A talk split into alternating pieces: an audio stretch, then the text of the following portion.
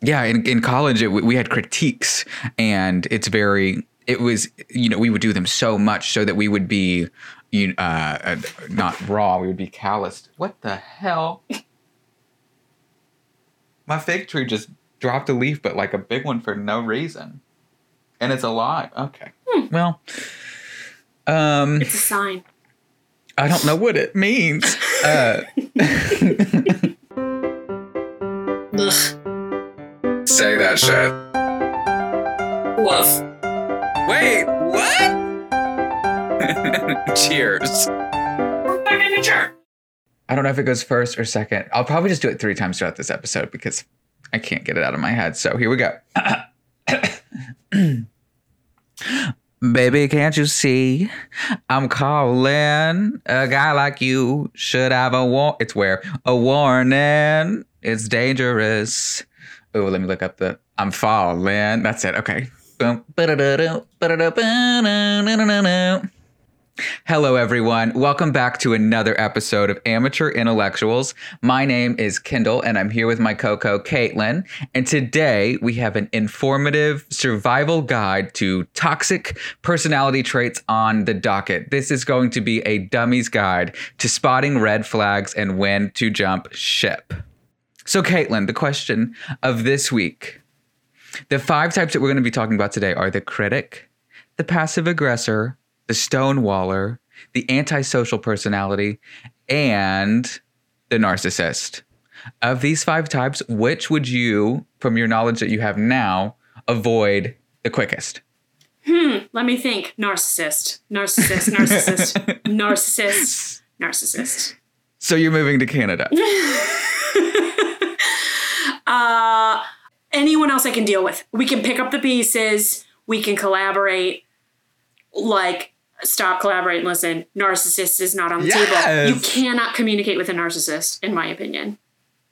There's, yeah. It, I, I I totally agree. There's there's just something a little bit, that's like the, like, sledgehammer in that group. It's like, mm-hmm. here's here's some people with some issues, and then it's like, bam! Yeah. Um, They're the king in their own mind.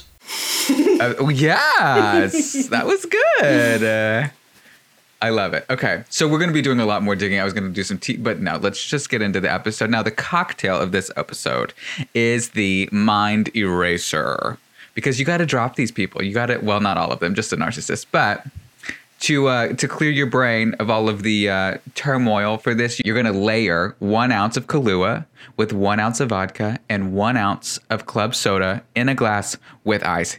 These layers you do not mix, so you'll put the straw in the glass and drink from the bottom and go through each layer separately. This is a cool looking drink. Um, Kahlua dot com, they have a photo of it that shows you what it's supposed to look like, and it's absolutely gorgeous. So let's hop in. Yeah, let's do it. Kahlua is delicious anyway, so it's this is a good one. I actually enjoy this one. We've we've had some rough ones. This is a good one. Yes. Okay. So, toxic personalities, overarching thing. Now, to get into it, let's just start with personality traits. And beginning this research, it's like there's so many different like schools of thought and houses of thought and uh, like where to even begin. So we're kind of just kind of scrape the surface of those things, and then we'll get into the more the more toxic traits. So um, I was raised in a four temperaments house, which is the four temperaments are choleric, melancholic, sanguine, and phlegmatic. Oh, that's interesting. But see, this is what's weird about this is like. This is this was like taken as like truth in my house, but in going to other like there's there's other houses that think of it in a totally different way. So there's like the Big Five. Did you grow up in the Big Five? No, I mean it was never that articulated. It was just like there are good people and bad people, and like you know we didn't we didn't ever have that. I don't think. I'm sorry if my parents did, but I I don't think we ever had that conversation. So it's interesting to me that you're like, yeah, I grew up in the four household. Like, what? Uh, what is that? Who's Heather? Oh, weird. Who the fuck is Heather? Yeah, uh, that's so cool. I mean, I love that that was even a conversation because it makes you start thinking about that stuff at a young age. So cool. Yeah, it's a weird. it, every now and then I'll come across somebody who knows of those four. And then there's like, there's another. So the big five we'll get into in a minute, but there's like a different five words for the same sort of thing. Um, but I never knew this uh, when, when my mother and father would talk about the four, but it actually started with Greek physician. I'm going to fuck this up. Hippo- Hippocrates. Uh, hip- Hippocrates. That's what I said. I know. Hippocrates. I heard it. I was like, Caitlin's going to have this because she's got that mythology down. But I this mean. isn't mythology. This is... this is real folk. Um, the Hippocratic Oath. I hate myself. Yeah. I knew that. Yeah, yeah, okay. No, it's okay. Okay. So he described them as choleric, melancholic, sanguine, and phlegmatic. And this is part of his idea of what is called humorism. Mm-hmm. And it linked personalities to fluids in the body that control who we are. So each of these different things, like the choleric was a fluid in the blood, which affected the way that you acted and the way that your personality was manifested. Yeah, okay. Which is very, it, it's like, it's really close, actually. Yeah, I, uh, they're on the right track, right? Yeah. I mean, like, I'm thinking of like hormones and chemicals, and then we'll get into like nature versus nurture, but not so bad yeah. for being ancient. Yeah. Um. So for each of these, um, a person is most likely to be a mixture of two or three of them, and they'll overlap. Um, and I'm going to hack these down to a short summary just so you can kind of understand which which one each is. So choleric is just a type A person. They're a go-getter. Uh, they can be a bit bossy, but they're focused on accomplishing goals. Melancholic is actually, I had no idea what the fuck this one was because we don't have one of these in my family. And speaking of toxic personality types, I'm a Leo, which means if it ain't me or directly in my worldview, it's not there. Ooh. So um, I was wondering if you were going to bring up zodiac stuff, like horoscope stuff with this, with the personality types. Well, I'm a Leo, so no. Speaking of narcissists. So, so really quick. You're saying, so far you've explained choleric and melancholic. Is that right? Uh, yeah, that's the ones that no. you just said, right? Is that Me- Yes, but I haven't gotten... So oh, melancholic, I had to look is. up. Yeah. Uh, they're deep thinkers, analytical, and reserved. Okay, so I was going to say, choleric is like that rabbit in Winnie the Pooh. Did you ever see Winnie the Pooh? Yeah, the rabbit's like, like the neurotic one that's like type A and like go, go, go, like busy, busy. I'm really anxious. And then you've got uh-huh. Eeyore is melancholic. Like, yes, oh, yes, yes. Okay. But yes, let's keep going with that. So sanguine is the party type. They're loud, expressive. They're here for a good time and not a loud, long time. So they're Tigger. Mm-hmm, mm-hmm. And then phlegmatics are relaxed, peaceful, quiet, slow to speak. They're caring, but they don't generally show emotion. My father is this to an nth degree, and my mother calls him Phlegmo Maximus. So, so that would be Winnie I'm, the Pooh. I, yeah, just kind of like a, yeah, that was great. I mean, I don't Yay. know. I'm just trying to. I'm trying to interpret what you're what you're teaching me. Love it. That was perfect. I, yeah, I was melancholic. So I'm trying to think. Melan- so melancholic isn't necessarily melancholy. Oh, okay. But it's because you can you can be a happy melancholic. You're just reserved. You're more of a yes. Mm-hmm. And and I'm getting like a little bit of a funky connection with all of these like Carl Jung and like mm. pieces of all of these things intertwine. Yeah. Which is so weird. Even on when we were talking about like fairy tales and food, it's like I keep seeing this like common thread of there's something here that's magic about people, but no, we'll get into I, that. I pick, I'm picking up what you're throwing down. I really agree with you there. I see a string of themes that are just carrying through each one. There's just something unique in human behavior that's that keeps coming out in our discussions, Kendall. Okay. Yes. Cool. Let's get into it. Let's learn something.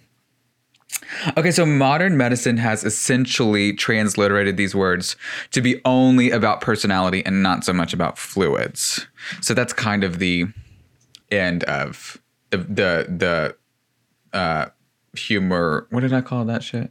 humoristic Humorous. Four. Yeah. Yes. So another theory is the big five. I think this one's actually a bit more common. Um, and it goes by like acronyms of like OCEAN, mm-hmm. um, because it's so of you, you'll be on a con. I'm going to how do you say this word? Continuum. Continuum. Continuum. Contin- Girl, look at me go. No, I love Continue. it. Continue. It's the whole point of these conversations, Bimbo. Yes. Continuum of some sort of, you'll be on some sort of uh, spectrum for these things. So there's openness to experience, which would be curious versus cautious. Mm-hmm.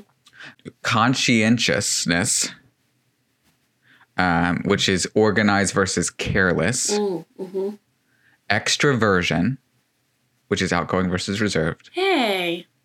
I know. And I'm like, okay, well, like you're like putting that as a piece and like it's such a big, but what, okay. Yeah. Um, agreeableness, which would be compassionate versus callous.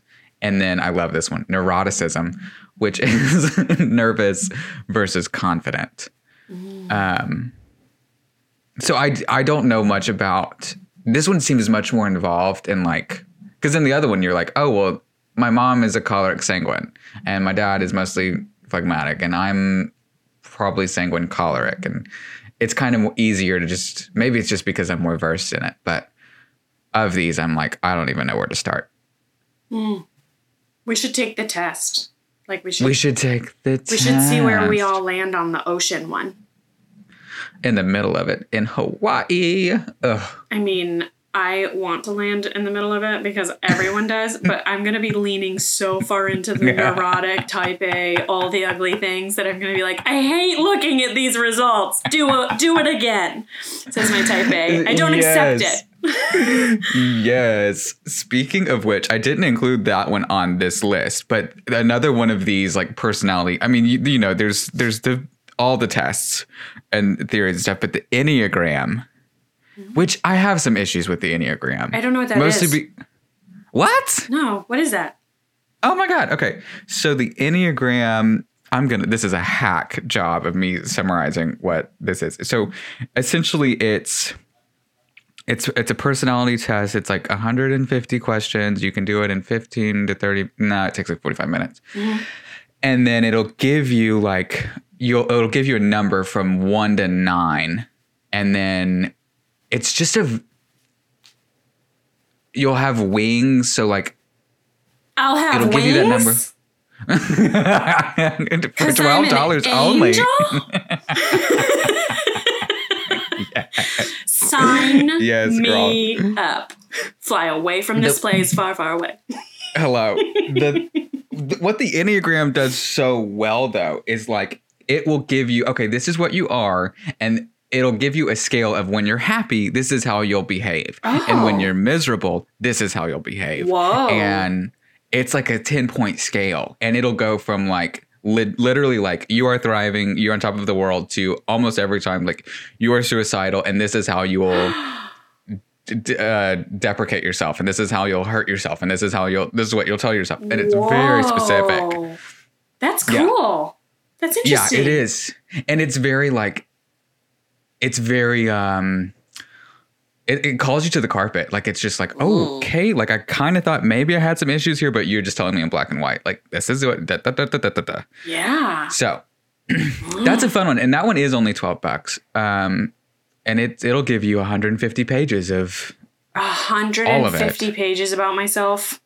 It feels like it. It's probably like ten. Yeah. But if it's one page, it feels like a lot. Yeah. Ooh, there's going to be some man in the mirror looking. Yeah. But I'm interested. I want to do it. We should do it. Yes. You probably already yeah, did you it. You should. And then we'll talk about it because I've done mine, but I have only like scratched the surface. I, you know, I like read through like the juicy parts and then I was like, okay, I don't care. Um, well, in question, wait, before... Before, when we talked about introverts and extroverts, like there was there was research that said that it changes over time. So could you argue, could someone argue that your results on that test would vary based on time? So like you took it, let's say when you're nineteen, you take it again when you're twenty-nine. Would the results be different or are they the same? I don't know. Uh, good question. I don't. So this is this one is weird because this one's a little bit culty. Um This one, it was like born in like Argentina a long time ago, and then like a faith group, a like Christian group, picked it back up and like re like invigorated it. Mm. And then they did like, they like, in the beginning, you would have to go to school for three years to learn about this thing. But it wasn't an actual school. It was like an Enneagram school. Like there was like a, a process that you had to go through that was very, mm. um, mm-hmm. like you get the tattoo with the, all that. It was just. I love that you just said a, that. I was thinking the same thing. I was thinking Scientology. I'm like, and then I get to the next level of Xenu, like, like Scientology. Right. Yeah. Okay. Anyway. Right. Speaking of which, I just watched the, I saw that you posted about uh, Unsolved Mysteries uh, on yes. Netflix. And I had just listened to an episode on a podcast about that first episode with that guy that fell through the roof. I'm obsessed with it. Yes. So good. Uh, and I'm watching the Patton Oswalt one. Are you watching that? No. Oh, the one with his wife, about his wife yes. and, the, and the Golden State Killer? No, but it's on my list. Like, no, I'm very, very into that. And oh. I want to learn more about it. But I know. While we're promoting other things, they should be promoting us, too, because we were out here. Again, but. Netflix, how many times do we have to ring your doorbell before you start giving us our due paycheck? Hello. Or at least a free membership. Yes, anything. Anything. Um, okay, so I had a note here about how there's nineteen other scales and systems to break down theories on who and how we are, but that's really not what this episode is about. This is about where shit just went off the tracks, yeah. where the the rubber meets the road. We are here to talk about perfect shitstorms of nature and nurture, where people just become monsters of men. Dun, dun, dun. I'm so excited. Ugh, this is going to be therapy, Kendall. Therapy. I hope. I hope. Um, so toxic types. There are common threads through the gamut of them. Uh, blaming, which is never owning your part. Uh, passive aggression, which as we get into these things, I'm like, okay, I've got a little bit of that and a little bit of that. So this might be an intervention. Um, We're going to take a little bit out of the buffet of each dish. Yes, please. Thank a, you. That's right. I'm a chameleon girl. Um, manipulative, mm-hmm. getting what they want. Uh, negative, cynical, and emotional blackmail, which is using guilt to... And I think that's kind of more manipulative, but mm-hmm. that's okay. Mm-hmm. Mm. Hold on, big sip here, because we are about to get into, according to Psychology Today, the five types of people you need to get out of your life now. So, mind erase this, baby. Mm-hmm. Drink, drink, drink to the bottom of the glass. Forget them. Forget them. I had to line five of these up. So we're going to start with the critic. So... criticism is different than advice. Imagine that you arrive fifteen minutes late to dinner without giving your significant other, where, any warning. Oh. Your, well, I was trying to glide right past it, girl. Uh, you were like, ah, thank you. Uh, your significant other is visibly angry, and instead of asking you why you were late or what happened, he or she automatically begins insulting you. You are always late and you never have any consideration for anyone except yourself. I've been sitting here for fifteen minutes waiting for you, and no matter what, you cannot seem to ever show up on time. Blah, blah, blah, blah. So this is a perfect example of criticism. This partner may criticize your every move. You're going to wear that. Why don't you ever? What is wrong with you? The list goes on and on. You feel belittled and you believe that you can never do anything right no matter how hard you try. Um, why the fuck did I write that? What? Well, now. Now, what is it? Okay, so hold on. Let me, okay. Oh, that's why. That's why. That's why. It says, okay. I got stupid. It says you feel belittled and believe that you can never do anything right, no matter how hard you try. Mm. It's so sad that you're leaving. No matter how hard you try. Um, Adam Lambert covered that song. Did you see that? I haven't seen Adam Lambert's version, but I mean, I know the I know the original. The, the shit. Yeah. Yeah. Uh, she was honored at the Kennedy Center mm. uh, for, you know, whatever, being fabulous. And staying alive through millennia. All of it. Yeah. I, I, seriously. Uh, the incubus has started on her, and this has been four hundred years. Ow. That was too aggressively funny. I didn't have a chance. They... Anyway, look it up. He covers that song, and like she sings that song. She does it. it it's very like when Adele covered the um, Michael song at the mm-hmm. Oscars, mm-hmm. Grammys. Uh, but he did that song, and it just like knocks your wind out of your lungs. It's just mm-hmm. fabulous. Not anything like me singing it. Um, so going back to the critic, correcting. So this is what the critic should say. Obviously, we know this, but this is to help us like d- d- decipher the language to know this is a red flag. This is a critic. Mm-hmm. Um, so now imagine you arrive fifteen minutes late to dinner without giving your significant other any warning. Your, signif- your significant other is visibly angry, but instead of lashing out, he or she inquires about this pattern. I realize that you are late often. Is there a reason? Has anyone else ever noticed this trend? This is an individual trying to inquire why this mm-hmm. maladaptive pattern occurs. Instead of blaming the partner, he or she may blame the action. Yeah, it's constructive versus destruction. You're just yes. you're just eating away at that person in the first circumstance, being a critic. But if you actually want to work toward a resolution, you actually care about that person's feelings. And you're like, listen, I see this is happening. It kind of annoys me. Like, I understand that you're not doing this on purpose, blah, blah, blah. But, like, you're working toward, like, okay, so how can we do better in the future or whatever? How can we live the rest of our lives not wanting to kill each other? Versus, right. You're a piece of shit. I can't believe you make me wait. How dare you? Like, I see the difference of what you're explaining. I see it very clearly. Yes. And this is going to come up so many times. And I'm going to say the same thing every single fucking time. But Brené Brown, which...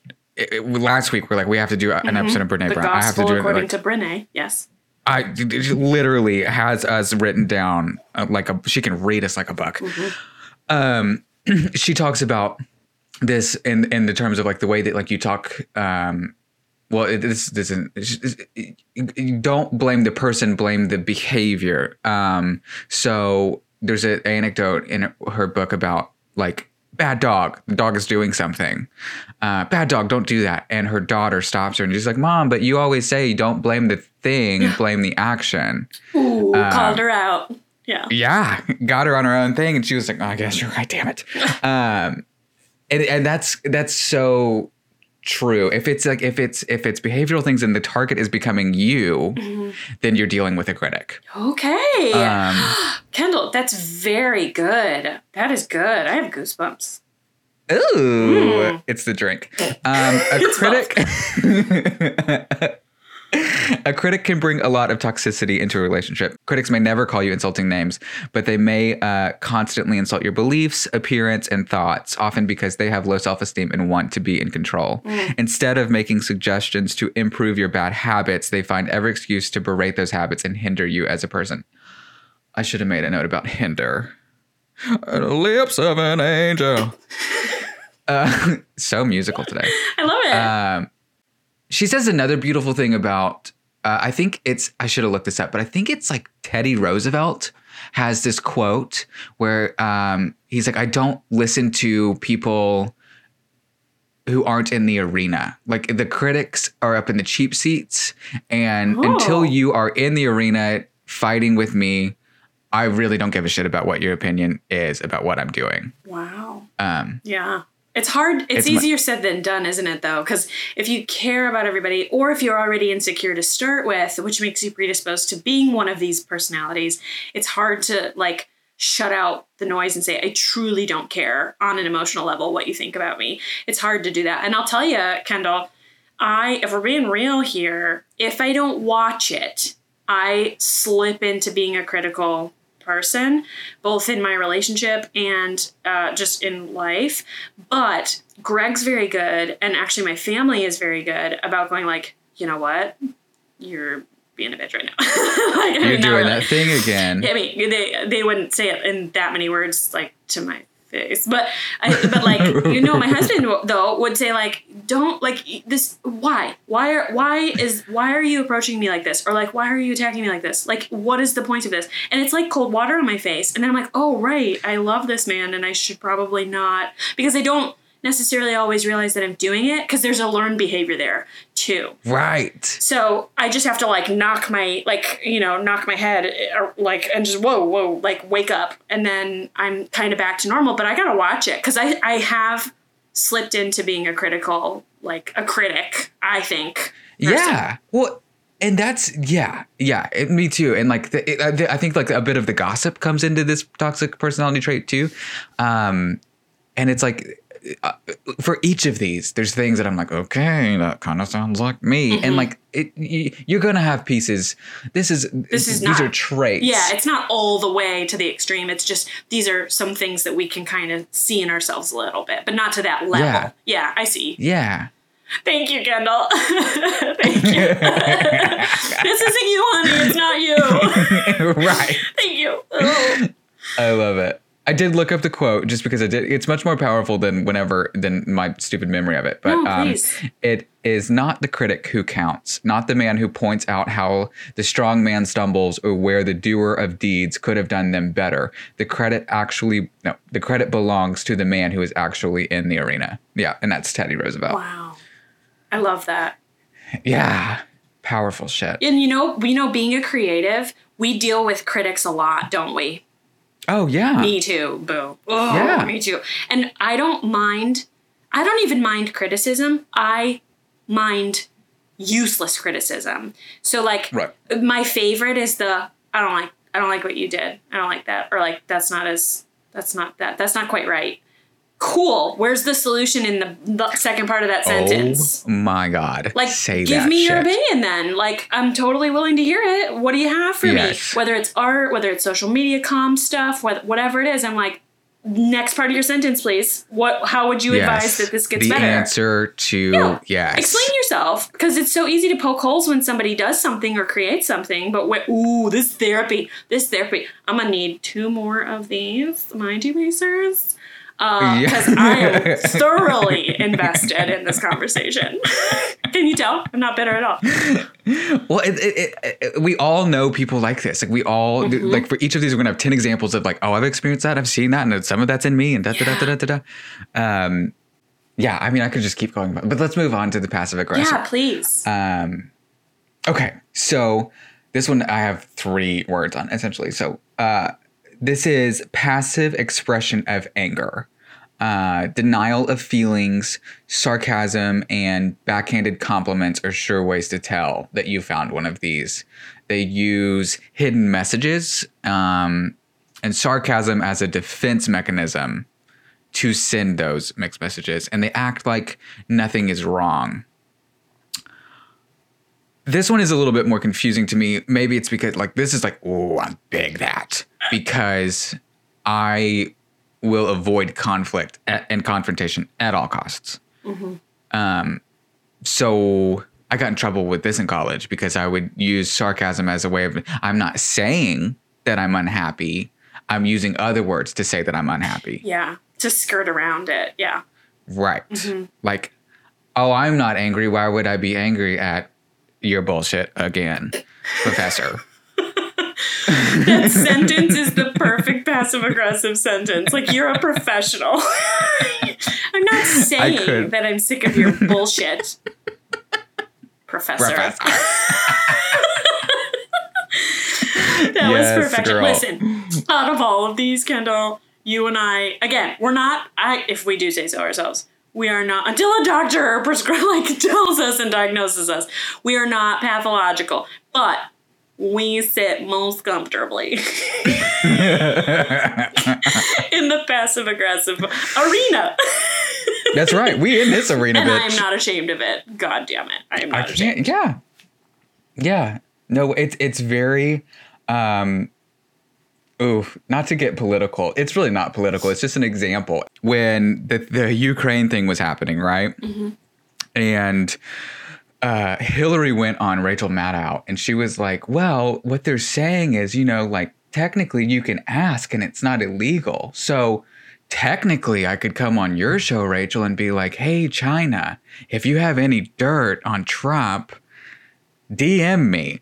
And like, that was, that's just the perfect. Yeah.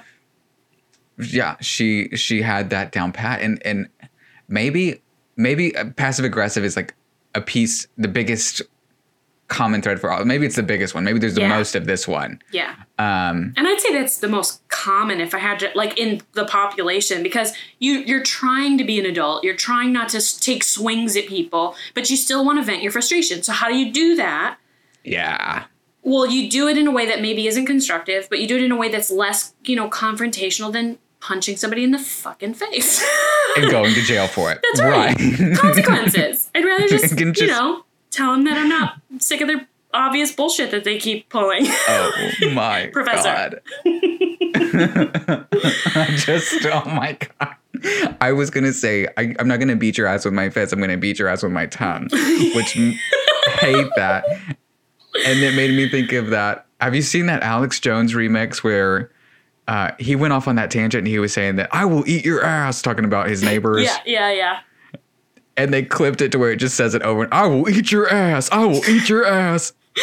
See, that's somebody being aggressive, aggressive. And then someone passive aggressive, taking that aggressive, aggressive. And around and round and we go on the carousel. That's right. Putting that bitch on TikTok. Sickness. Yeah.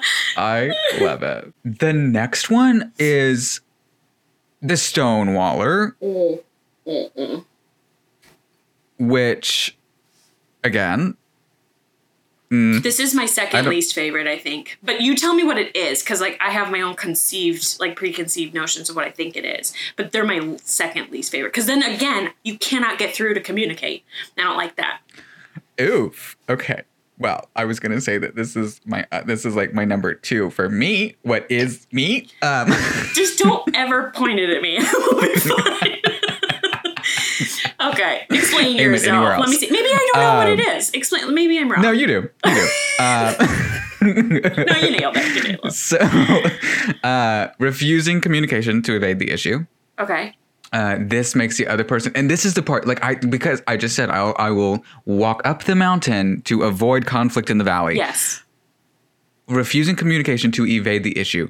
This is the part that I didn't understand about this. Um, this makes the other person feel insignificant and unworthy of honest communication. Oh, because you're just not going to play. I'm not engaging. I'm not engaging with you. That's what it seems and like from the outside. On the flip side, which for me, and I wrote, I think this gets into it, but this is my toxic trait, and hearing it that way mm. and what it does to people is eye-opening to me. I guess ultimately the message makes sense that way, but I usually avoid things because I'm fearful of conflict and confrontation wow. and would rather just carry the burden of whatever is happening than nip it in the bud. So like I can harbor it, I can take it, and I can do with it whatever I want in my own head, yeah. whether that's wrestling with it or trying to forget it or coming to terms with it or whatever. That's a lot of work, though. I mean, I see it. I see what the benefit is, because it's just a lot of a, a long, slow burn of turmoil inside so that you don't have to put it out at other people, so that you deal with whatever their reaction might be. Is that fair? Yeah, yeah, yeah, wow. exactly. And like it, it, it's and it, this becomes a very... You, like stonewallers, it's kind of like the the barrel. Like you can put all your emotions in a barrel, but at some point that bitch is going to be full yeah. and explode, and it's going to be detrimental. And like that happens to me in my life over and over and over and over, because like, oh, here's seventeen little tiny things that I didn't want to say anything about, and now oh. there's a Mount Everest. Um, Wait, so but I, are you told then? Because uh, this is like the first time I've, I'm ever seeing somebody, because I don't think that I am that. that much, but like again, being a lot of all of these, I think, as most people are, but not to a pathological level. But so for my first time, like peeking over the wall of the Stonewaller. Yes. So, so really, what's interesting to me, and I think what will help our relationship, which you and I already have a really good relationship, I think, because we are very considerate of each other all the time. I think, but right. um, but like. It's really interesting. I never, ever thought, ever, for a moment of my life to this point, that a stonewaller would do anything other than go, nope, you're not worth it. I'm not, I'm not engaging with you. I, of course that makes oh. sense though. Of course that makes yeah. sense what you're saying. Like my mind is blown because you're telling me that you got your own inner turmoil and the way you think to handle this is best is going to be to keep it inside, move away from the situation, and it will go away because you said in the beginning, you're the type of person out of the four that if it's not, or I'm sorry, not that, a Leo, if it's not in front of me, mm-hmm. it's not there. So I'm mm-hmm. just going to take it inward. I'm going to either swallow it or mull mm-hmm. it over until it's not sharp anymore, right? I'm going to roll yeah. it around until it's not sharp and stabbing me on the insides anymore. Yeah. And then it'll solve itself. However, from an yep. outside stonewaller perspective, all I see, I being anybody who's not a stonewaller in a stonewaller situation, all right. I see is like, excuse me, you're not even going to have it out with me because I'm not even worth that much to you that we right. can't even do this. Like, because the people who aren't stonewallers always say, like in a relationship, like a marriage, which we are in a podcast marriage. I don't care what you yes. think. But that's it's a one-sided delusion. Okay. No, I love it. We like, like, you know, that old saying, like, you know, the marriage is really in trouble when they stop fighting. Like, yep. because now they don't yep. have anything to fight for anymore. That's where yep. I'm coming from. But th- yep. you have a whole narrative. I'm sorry I'm going off on this tangent, but like, wow. Okay. I'm getting it. Yeah. I'm understanding. And this is really helping. And I think this could actually be like kind of revolutionary in how I deal with people in the future. Because stonewallers, I automatically go to like, well, fuck you then. Fuck right. you then. If you're not, if I'm not worth your time, you're not worth my time. And then we go our separate ways and there's damage done. But this is interesting. Some compassion right. is needed here from the person who's not the stonewaller. Yes. And like, we'll get into like the, the tactics you use down the road, but like there, so for each of these, there is a level of healthiness to all of them. Yeah. You know, with the critic, with the, well, not passive aggressive probably, but like, There, there's a level of each of these that can be healthy. And then on that, I'm going to do it again. Continuum. Continuum. That there's there's a place where it becomes inherently unhealthy. Wow. Um, yeah. And, I mean, and, yeah, we're talking about extremes. But yeah, but it's really yeah, interesting. But like, I'm like, I'm definitely on the other side of this. I, this is one of those ones that I'm like, and I'm so in it. Like, I kind of like you're mind blown. I'm mind blown on the other end of it going like, oh, I didn't even realize that people would feel that way because I thought that I was taking on the burden. Like I was like, oh, it's, I'll just do it in yeah. my head and be grateful. I'm handling this for we, you. We don't have to deal. Right. We don't have to talk about it. We don't have to figure it out. Well, we are we breaking down. We are, we are tearing down walls, Kendall. We're tearing down in walls. twenty twenty Yeah. Yes, honey. Oh my God. I love it. Um, yeah, that was cool. Okay. Lovely gal. Let's do, this is number four. And this one is an actual, Uh, verified on Twitter, uh, diagnosable disorder. Oh. This is called the antisocial personality disorder, A S P D. This includes traits of sociopathy thought to come from social conditions like childhood abuse, et cetera. It is characterized by explosive and sometimes violent behavior, but still presumed to possess the capacity. People who are who have this are still presumed to possess the capacity for empathy and remorse. And when you get into psychopathy, that's when you get to the level of no remorse or empathy. You're done. You just don't even have it. You're disconnected from from feeling anything connected to other people. That's pathology in anything. Yes. So This one I'm this one I'm not very good at. So A S P D, and then that's the umbrella term. And then there's sociopathy, which is like you've got some some issues and you can't erupt, but you have the ability to feel guilty, remorse, empathetic, whatever. Sociopath, yeah. Mm-hmm. And then you get into psychopath, which is there's just nothing. There's no Yeah. It's completely compassion. Severed, right? You're on an island. Yeah. yeah. Uh, for antisocial personality, we all have tendencies for all of the personality traits, which may be why the general public can be seduced by these people. Um, we see ourselves, at least in part, in A S P D behavior.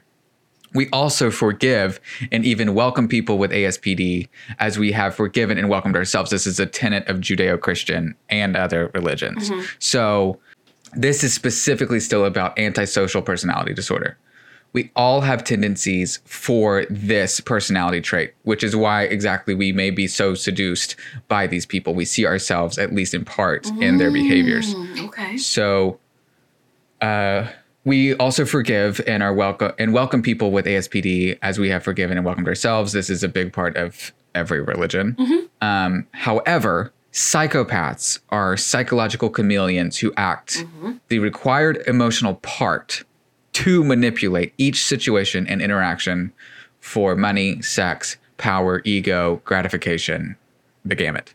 So they are often so skilled that their victims are, are unaware of what is happening. Um, the psychologically predatory behavior can only be prevented by skillful inquiry into the history of pain and suffering that the individual has left behind. Not surprisingly, most people don't believe this and discount the evidence until it is too late. The psychopath's love is mainly a concern for control, mm-hmm. adulation. Adulation. Yeah, yeah. Mm-hmm.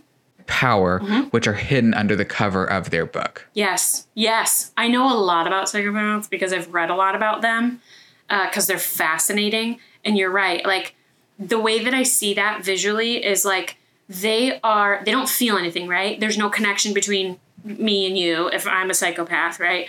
But I can recognize the behavior in the game.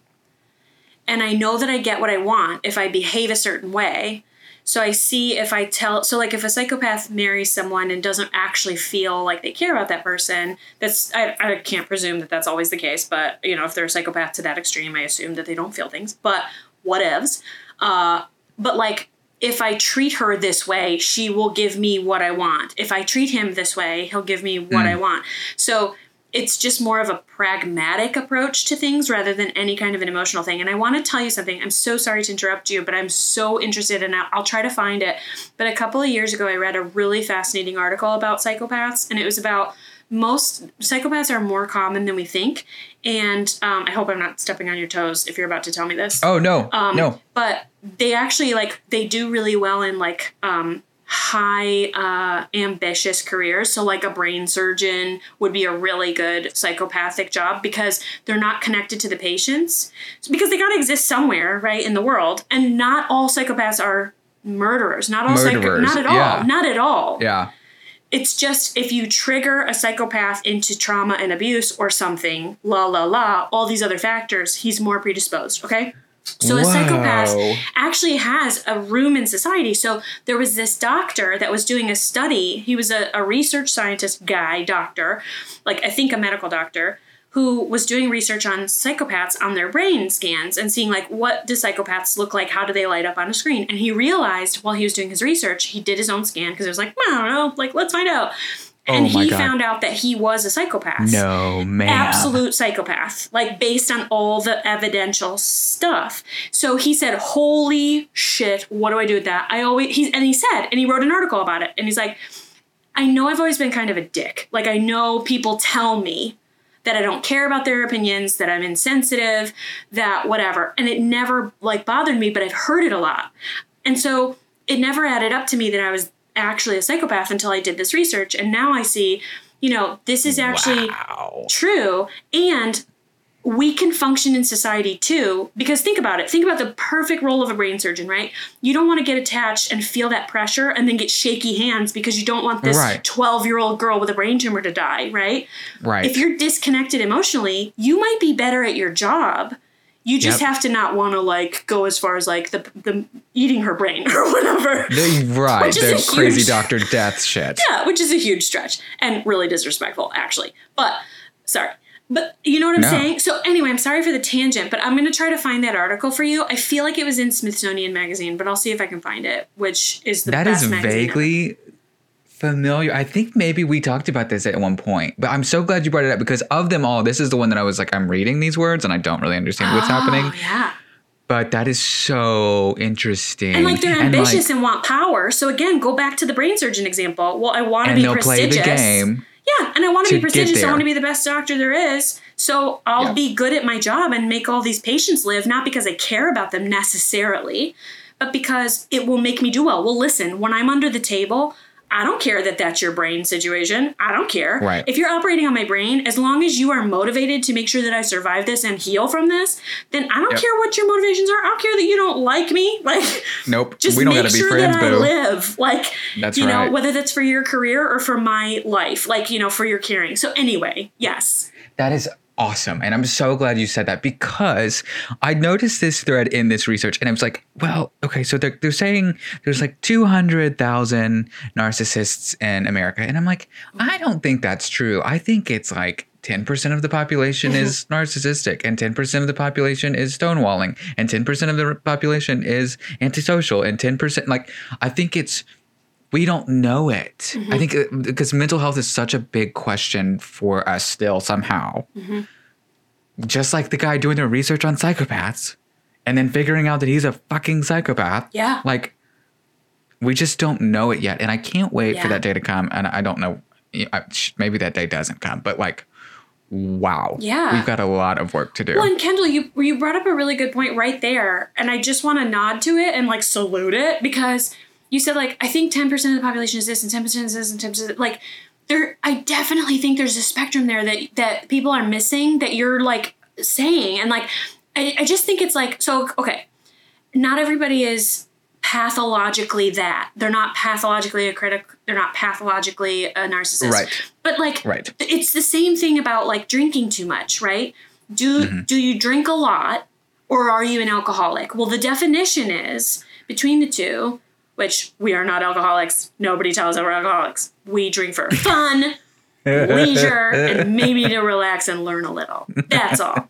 But anyway, I'm just saying, seriously though, it, like if you drink too much, maybe you drink too much for like what your body should handle, or like for how much you eat or whatever, or like you need to get through social situations, but it only becomes alcoholism when you cannot function day to day, and it interrupts your like work life, it interrupts your family life balance. Right. So it's the same thing. It's the same thing. So you're a critic at a pathological level. If it's interrupting your marriage, if it's interrupting your work life, you can't communicate with your coworkers without being a critic, you have a problem. Then Otherwise, you, got a problem. you might just yep. have these these little personality traits that you got to work on, and you're not that far on the spectrum. And I think when you say ten percent, ten percent, ten percent, I think you're right. It's just within those ten percent, maybe there's varying degrees of how much of a critic you are, how much of a narcissist you are. You're not a pure narcissist, because that's probably rare, just like a pure psychopath. Right. No, yes, exactly. Spot on. Maybe there's two hundred thousand, ten out of ten, mm-hmm. like disorder diagnosed narcissist. Maybe. Yeah, sure. And then there's four hundred million nines. You know what I'm saying? Yes. Like, like yeah. there's, there's, yeah, Completely you're right. There's agree. definitely a. Oh, Kendall, I'm on fire. You got me. You got this. Is a, this is amazing. This is amazing. This is a fun one. Yeah, it is. And drum roll, please. We are to the big kahuna. We are to narcissists. I feel like I need to fill up my glass. I'm not going to. We're gonna. We're gonna doom, doom, doom. brave through it. Okay, tell me. I know it's a little bit early, but like shots. Yeah. Yes. Uh, uh. so, I call this. Go. Sorry, I call these people the sky is green people. Like the sky is green. You cannot tell okay. me otherwise. How dare you? Yeah. Just within my yes. like family circles and stuff. How so, you figure out? Yeah, because they, they won't be swayed, and they know better. And there's no, there's nothing you can do to reason with these fucking people. Okay, sorry. Even in talking to people who vote, who are going to vote for Donald Trump, even now, even in twenty twenty, they don't have an issue with him being a, a narcissist. Like, it's not like a polarizing idea. Mm-hmm. Like, they're like, yeah, he's a narcissist and I'm going to vote for him regardless. Right. So it's like, what I said about the brain surgeon. It's the same thing. Get the job done. They, and I don't care how you, and what motivates you. Exactly. Yeah. And like, I get like, it. We have such a perfect example of what this looks like. And, you know, four years ago, I don't know that the nation did. I think that we were kind of like, oh, in fact, I remember being in college and my mom called me and she was like, Kendall, I just discovered there's a narcissist in the office. And it was like, oh, my God, what did you do? Like, what did you look up? And I remember her sharing the like, here's the warning signs. And I remember being mind blown about like, oh, I would have never thought that it was about not having empathy. I thought it was about thinking you're the best. And mm-hmm. now it's twenty twenty and we've all gone through this national thing together. And looking back at that same list, I'm like, yeah, mm-hmm. I don't understand how I didn't know that. Mm-hmm. None of this is shocking because we've seen it every day yeah.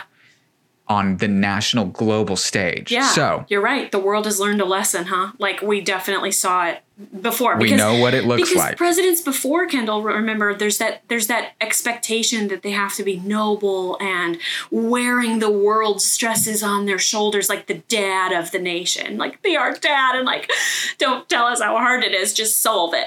Like, right. He really fucking threw that out the window, which again... Out the window. But yeah, yeah, yeah, yeah. Anyway. So. Please tell me all about the narcissist. Um, first sentence. We know this is, uh, we know this one completely because our president is one of these. Okay, great. If we, yeah, okay, no. Um, so they think they are God's gift to earth. They are the best at everything and they are not afraid to tell you so. Narcissism is considered a personality disorder, just like uh, antisocial. They are they are unwilling to compromise. They lack insight. Interesting, I thought. And empathy. How nice. They, How nice for you that you can't be insightful and think about the shit you did and learn from it. it What's it that takes, like? It, it, it literally takes a dumbness. It takes a stupidness to think that you've got it right when you don't. It takes ignorance to be in this sort of bliss. bliss. Yes, so, yeah, good, uh-huh. good, okay. It does. Oh, breathe through it, breathe through um, it, breathe through it. Uh, oh, mm, okay, yep, continue. And they will ruin special occasions to be the center of attention. That's one that I'm like, okay, I've seen people do that and I didn't know that's what that was. Mm-hmm. Um, I have to. And like, like spoiling, like I was in this situation one time uh, years ago and like somebody was getting engaged and somebody like walked in right before her and was like, oh my God, she's engaged. And it's like, oh. Did she mean to do that? Yes.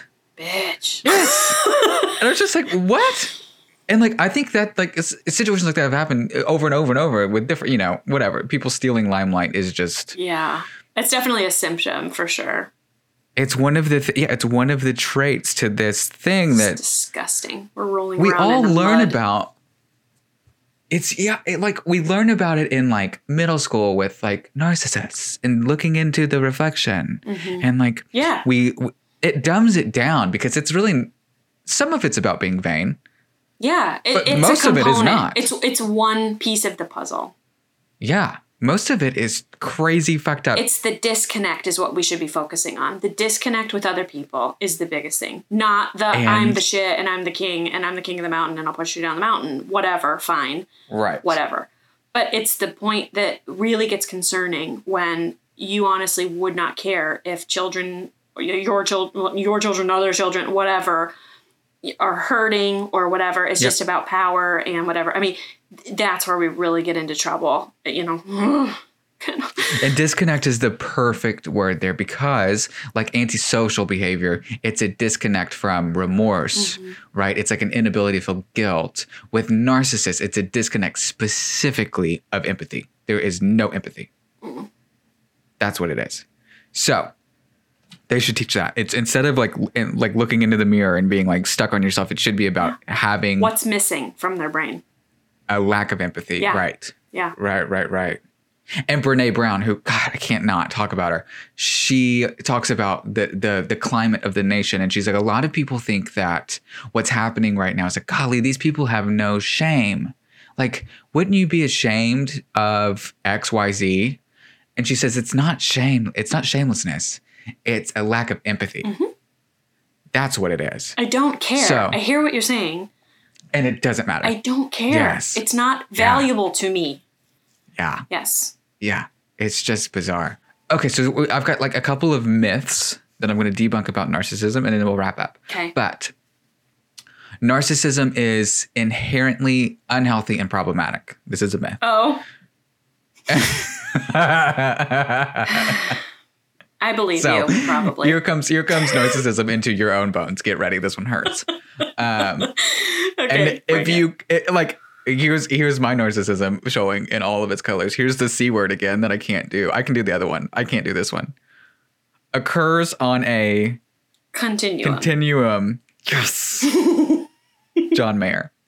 Uh, on the positive side, people who have narcissistic traits are charming, intelligent, and intuitive. So it lets you dream big, but not at the expense of relationships. And it can help you persist, persist in the face of failure. Mm-hmm. On the extreme end, it is preoccupation with self yeah. and need for approval. Yeah, that makes sense to me. You're resilient because stuff doesn't get to you because you don't give a shit about what anybody else thinks. It's fine. I'm not bitter. Yeah, I get it. I'm there with you. Yes, that's true. They, I think they mean it in a softer term. But you're trying to open up my brain, and I am holding the fort down. But no, I'm gonna open. I'm gonna open my brain. Let's teach me something enlightening. Market zero. Breathe, um, Caitlin. Breathe. I did not have yes. enough alcohol for this conversation, but yes. Can you tell that we've been burned by narcissists before? Learn your enemy. Learn your enemy. It's fine. This is it. This is research. Um, okay, narciss myth. Narcissists feel the same range of emotions that people who aren't narcissistic do. Okay. So the fact is mm, kind of not really. Mm-hmm. So if you're on if you're on the spectrum and not diagnosed, then mm-hmm. sure. But true blue, actually full-throated narcissists have empathy deficit disorder. Mm-hmm. They are wired differently.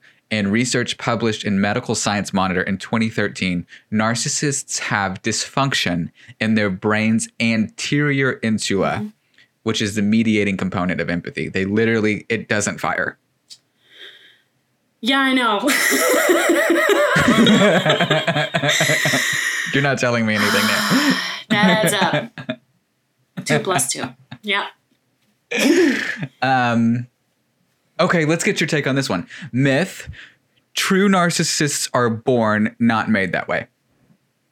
Okay. So you're, well, okay. Mm, I believe everything is on a continuum. And I hey. think that there is, I think you're predisposed. So I think that there's some that could be born just pure. And those are the ones that are like, oh, he was like skinning cats when he was three years old. Neat. Like, I'm not sure that he learned that. Like, I think that was just something that he was like, let's see what how that cat screams when I heard it. But I think Oof. otherwise, I think you can have like you're susceptible, right? Your brain already works this way. And as we've discussed mm. many times before over the course of many episodes and topics, there's rarely like absolutes. So I think you're probably like, oh, he really could be a narcissist if he if he tried or if the right circumstances happened. And then you can get yeah. power and want more power. And now you're more leaning into your narcissistic tendencies, right? That's how I think it is. Does that make sense? For the most yeah. part. Yeah. And that's That's that's pretty much spot on. It's um there, it says scientifically there's a moderate genetic component, um, but it's about fifty-fifty of personality and Oof. environment. So it's like you can you can be genetically imposed to it or not. Mm-hmm. Wait, disposed to it? Uh, yeah, disposed. Yeah, predisposed. Disposed to yeah. it. Mm-hmm. Predisposed to it. She is working on mm, her words. No, it's today. fine. Who cares? Um, We're amateur intellectuals. Who cares? That's right. We're not narcissists. Who yeah, cares? We're not narcissists. Uh, we are super anxious, actually. So fuck everyone. We don't care what you think. Yes, we do. Just a little. No, a lot. Yeah. A well, lot. Sometimes. I don't know. Maybe not. Um, You're the best. So I'm trying to figure out how to tackle this bitch, and it's a okay. big one. Um, okay. I'm going to, I think, I'm going to fly through this one, and then we'll get okay. to the last one. Uh, people with N P D believe they are better than others. That's Sorry, a myth, tell me again what N P D is. Narcissistic personality disorder? Narcissistic personality, okay. yes. Mm-hmm. Perfect. They believe that they're better than others. This is a smokescreen. Um, generally, they have tremendous insecurity and fear of being rejected and abandoned. Yeah. You would, you um, wouldn't want power if you didn't need something out of it. You need power to validate something. So yeah, yeah, that adds up, what you just said. Why would you chase to get something unless you needed some, you needed people to believe that you were worth it or whatever, you know. Well, and it's like a, it's like a, it's like a facade, yeah. right? Like they come off as like, I am this grand, I am God's gift to earth. Meanwhile, in in their own head, they're like, oh, am I? Yeah. They're always questioning. There's like this paper thin skin that's, mm-hmm, you know, I do. Uh, it's just a front. Um, But this is an interesting note that ties into the next one. So they have a hard time attaching to people, which I was like, okay, wait. Um, no, I have seen examples of that for sure. But what is yeah, that? Yeah, what does that mean? Myth, pathological narcissism cannot be overcome. Fact, mm. it can. But the person must not be in denial and they must want to change. Yeah, of course. And how do they do that change? By letting people close to them and developing an attachment style. That's a lot to ask of a narcissist. Is it, well, and it's a lot to ask people to be like, he's a dick. This is Let a me narcissist. Love him through it. Right. Exactly. It is. It's a, it's a huge ask with, I think, a lot of therapy and a lot of like, everybody needs help to like, like almost like a mediator to like, be like, because everybody's going to misstep every step of the way. Why would you give yourself... Right, you know, so somebody called the shots. Why would you give yourself to a narcissist and say, like, like emotionally and be like, okay, we're going to work through this together. It takes so much trust and, like, getting burned oh. along the way as he's learning or she's learning to do it. I yeah. mean, I could not do it, not in a place to do it. No, yeah, no. God yeah. bless mm-hmm. you right now for trying. Yeah. Mm-hmm. All of you, mm-hmm. go talk to that tree. Who are hearing this that are married yeah. to a narcissist who don't know what to do? Good luck. And if you are a narcissist, yeah, I have to come up with some. Yeah, I mean, you, Godspeed, you know, and like maybe like working yourself out of that denial is the most important part. Mm-hmm. Um, Doing the work, right? But. And it's a lot. It, yeah, it, it's taking off armor. It's asking for help. It's becoming a better listener and modifying expectations and then behaviors and then your even your own thoughts. So, like, it's a big one. But, I mean, hashtag worth it, I would think, because... And then you don't have... You have one less narcissist in the world. Which, I, yeah, if we could pay for that... I mean... Just like a tax, if you know, if the nation could just. You're in the uppermost narcissist bracket, so you you're gonna have to pay fifty percent of your power. Most of your money is gonna right to us. Thank you. So much. Thank you so much. Oh my god. Um, yeah. So that's pretty much it. Um, and I kind of briefed on this earlier, but I, I just want to put a nice little bow tie on all of it, because we've covered so many things. The thing about these things, these traits that can eventually, like we've talked about, it can become disorders if they're so overblown and out of line, um, is that we often empathize with people who display some of these uh, warning signs, because we too have the same pieces yeah. and some of these things are true in all of us. Um, so take these examples as of the extreme. When these situations are, when it's when it's a stonewaller times ten, when it's a, a narcissist at mm-hmm. ten, that's whenever it's time to make ties or break ties, excuse me, break ties and and do whatever is safe and best for you and your health. And like, this is the thing that we're talking about more in modern America. And Caitlin actually told me it was you uh, a couple years back that you were like, you need to, you're in a position right now where you're vulnerable and you need to do what's best for you. And it, that can be perceived as selfish, and you're going to have to drop that, because for a time, focus on you. And then whenever you get to a position to where you can help and, and spread love and joy to others, do it yeah. then. But right now you won't be able to do it unless you do it inward.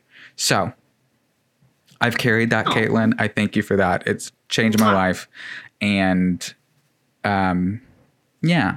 So this, if you see the red flags, run, I bitch. Mean, my head exploded. I, like, there's so much that I didn't understand before. And I think too, this is such a good, like, okay, I said this a little bit earlier. I am so motivated by this conversation, because not only do you and I understand each other, I think a little bit better. Like, I have a mm-hmm. tendency to be critical. You have a tendency to stonewall. Like, we will mm-hmm. be better friends, two humans that interact yep. on a regular basis and like co-podcasters and whatever, for this opening up and saying, listen, this is an ugly side of me, but I want you to know that I get like this and I, I'm aware of it. One second, my dogs are barking. They're such narcissists. One second. Rude. Duh. It's not all about you all the time. You couldn't tell them God, that. That's right. Such princesses, princes and princesses. Anyway, so, okay. I really think that you and I on a one-on-one, I learning this about you helps me. Like you've never, I mean, we've never come into a situation, I think, that we've like gotten to a point where it's like, okay, we have an issue. Like we get along really well. But any right. friendship, any close relationship ha- is bound to come to like situations where we're like, okay, this is a tough one. We're going to have to figure out how we're going right. to untangle this from each other. But knowing this about you and no, you let me, you let me peek over the wall of like what it means for you on the inside when you're feeling these things and behaving that way. And that I'm not going to forget that. And I think that's something we should all be thinking about as individuals in our relationships, in your, in your significant other relationship, in your family. Cause I think we're so quick as individuals to say, well, it's not my fault for this and this and this and this. It's all survivalist, right? And self-preservation. Yeah. But if we can start looking inward and going, okay, here's what I'm susceptible of doing from the feedback I've gotten right. from others, whether I agree with it or not. I've got like, that's something that I hear, like that I'm coming to learn is like over the course of my life, here's what I've been told. Here's the feedback I've been told.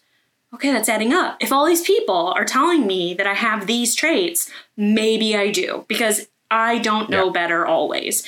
And I think that's what this conversation is. And I think that's what people, as we're listening to this episode, I hope that they take away from this is like, look inward, see what you're particularly like leaning to, and then just be aware of it. When so like if you're the guy yeah. at dinner, like you said, or the girl at dinner, then and the significant other comes in and said and is like, I'm late, sorry. Mm. You maybe you're the one that's like not aware of it, but you're like, okay, listen, you have some problems, you're always late, you don't respect me. It's like maybe you can take a second and maybe figure out another way so that everybody involved is happier as we move forward. Right. That's yeah. amazing. And it's that's exactly it's exactly right. It's it's an it's a both and. Mm-hmm. It's a look look inward, figure out, you know, what's going on with you and share it because it, these are tools that we can use to be better across yeah. the board. You and me and you and Greg and you and uh, people at work completely and you and agree. Your mother and you and like, you like all of it, all of it. So what do you have to lose? This was except the, your narcissism. I mean, which we trying to kick out the door anyway, baby. This is about connection, yeah. honey. So I love it. Um, that's all I got. I think that this was um, hopefully informative and a good time. We'll be back next week. Um, Find us on all of our socials. We're looking for engagement. Um, so if it's from the first episode or the seventh episode, we would love to hear from you. Um, these things are not time sensitive at all. And we would love for your input. So, Caitlin, do you have anything? Um, I would say, please subscribe if you're not subscribing. If you're coming to our platforms and you're listening, but you're not a subscriber, let us know because like by subscribing. Um, and also, if you wouldn't mind, if it's not too much trouble, would you leave a review for us? Because that would also be super cool of you. Um, you can leave a review, I don't know, on Facebook. You can leave a review wherever you feel like it, on the platform you're listening to, whatever. Just if you would, that would really help other people see what we're doing. And, um, you know, it just, you, you think about it. If you're the person that's shopping for a new podcast and you see, you're like, oh, maybe. And you see there's like only a couple reviews versus there's a lot of reviews. Like you might lean to the one that has a little more reviews. So um, don't be a narcissist. Yes. Don't be passive aggressive. Don't be a critic unless it's a positive critic. And um, please give us a, a review on some of our on some of our shit. I don't know. Is that good?